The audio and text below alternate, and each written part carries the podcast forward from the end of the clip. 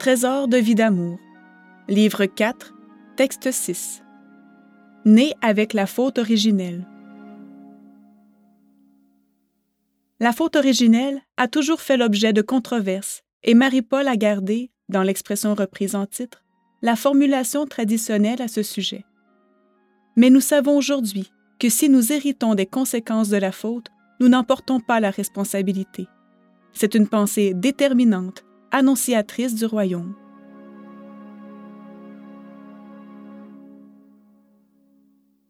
Né avec la faute originelle. Combien de membres de l'œuvre de la Dame, un jour ou l'autre, en considérant la place occupée par Marie-Paul au sein de la quinternité divine, en sont venus, dans l'intime de leur cœur ou de façon publique, à se poser la même question. Marie-Paul est-elle née avec ou sans la faute originelle? Avec ou sans le fameux péché originel.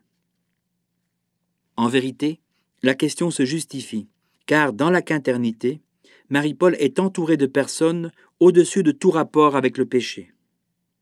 Cela va de soi pour Dieu le Père et Dieu le Fils et Dieu l'Esprit, mais s'applique également à Marie qui nous a fait savoir en 1830 à Paris qu'elle a été conçue sans péché, et en 1858 à Lourdes qu'elle est l'Immaculée Conception, puis en 1947 à Rome qu'elle est dans la Trinité divine, information capitale et préparatoire à l'éclosion de la notion de quinternité. Bien, mais Marie-Paul, à l'instar de Jésus le Christ et de Marie sa mère, elle a vécu sur la terre, oui, mais contrairement à Jésus-Christ, elle n'a pas physiquement Dieu pour Père, et de même, contrairement à Marie, elle n'est pas l'immédiate incarnation de l'Immaculée divine et coéternelle à Dieu d'où la conclusion qu'elle n'est pas différente de nous-mêmes à cet égard, et le caractère apparemment évident de ce qu'elle écrit dans le livre blanc 2, à savoir Cette grâce continue à me bouleverser. Il s'agit de Marie-Paul percevant l'âme de Dieu le Fils comme étant de cristal à l'instar de la sienne.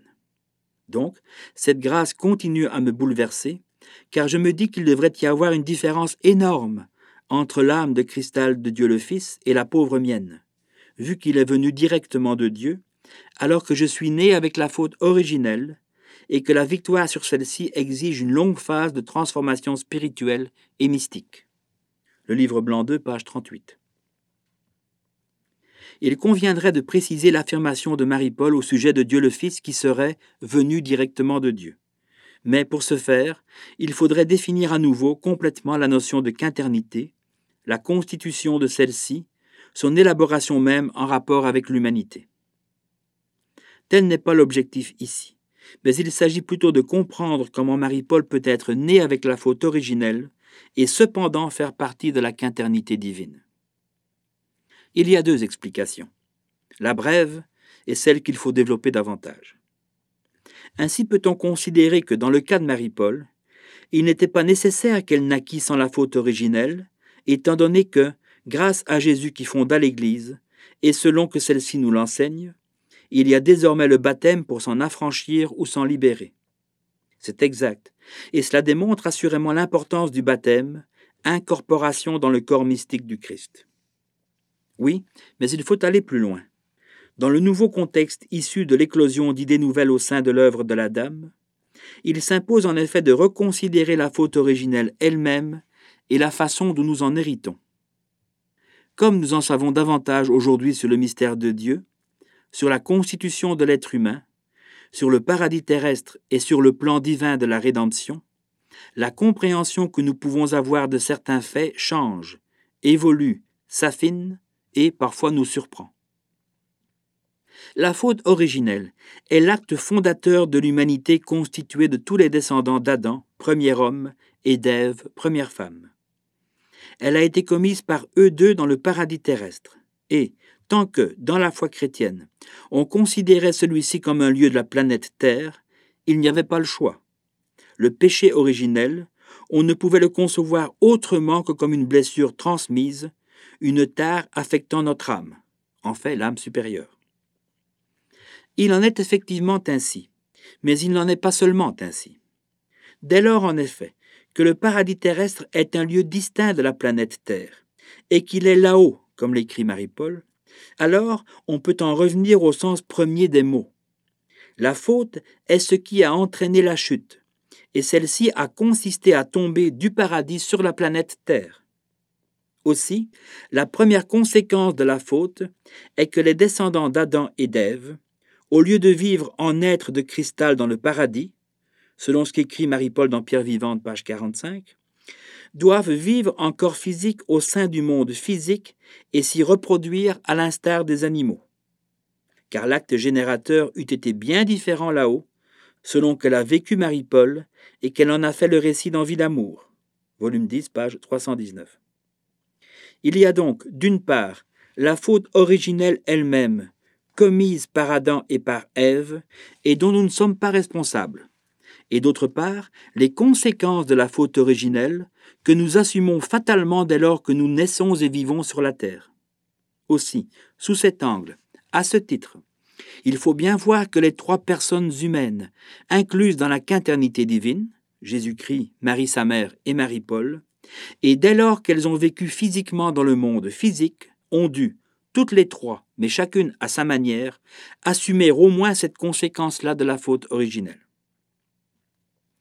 Et comment d'ailleurs aurait-il pu en être autrement pour Jésus-Christ Rédempteur, par exemple, alors que de l'intérieur même de l'humanité pécheresse, il avait pour mission de lui ouvrir les portes du ciel en brisant le carcan de son péché Ne fallait-il pas que la remontée de l'humanité vers Dieu se fasse à partir du lieu même où elle était tombée? Selon le même principe, et plus encore, il fallait que Marie-Paul corédemptrice soit l'une des nôtres et puisse affirmer Je suis né avec la faute originelle. Il est désormais bien évident, quand Marie-Paul écrit cela, qu'il ne s'agit pas ici de la faute originelle elle-même, encore que la formulation traditionnelle, en sa concision, soit de nature à nous le faire penser mais de la vie sur la terre en tant que conséquence de la faute originelle et surtout des tendances de toutes sortes éveillées par cette faute, activées par le retour à l'état charnel et transmises ainsi de génération en génération depuis des millénaires. À ces tendances, aux tentations qu'elles suscitent en nous, Marie seule échappa tout à fait. Ne fut-elle pas, dès le premier instant de sa conception, l'incarnation directe immédiate et totale de l'Immaculée, la divine épouse de Dieu? Donc une créature céleste fusionnée, comme l'a décrit si bien Jésus-Christ dans l'évangile qu'il a révélé à Maria Valtorta, volume 1, page 55. Presque au même endroit, vibrant d'amour pour sa mère, Jésus-Christ explique encore. En elle, c'est l'ignorance d'une fièvre pernicieuse, héritage du péché. En elle, il n'y a que la sagesse à la fois gelée et incandescente de l'amour divin. Feu qui glace la chair, pour en faire un miroir parfait à l'autel où Dieu épouse une vierge et ne s'avilit pas.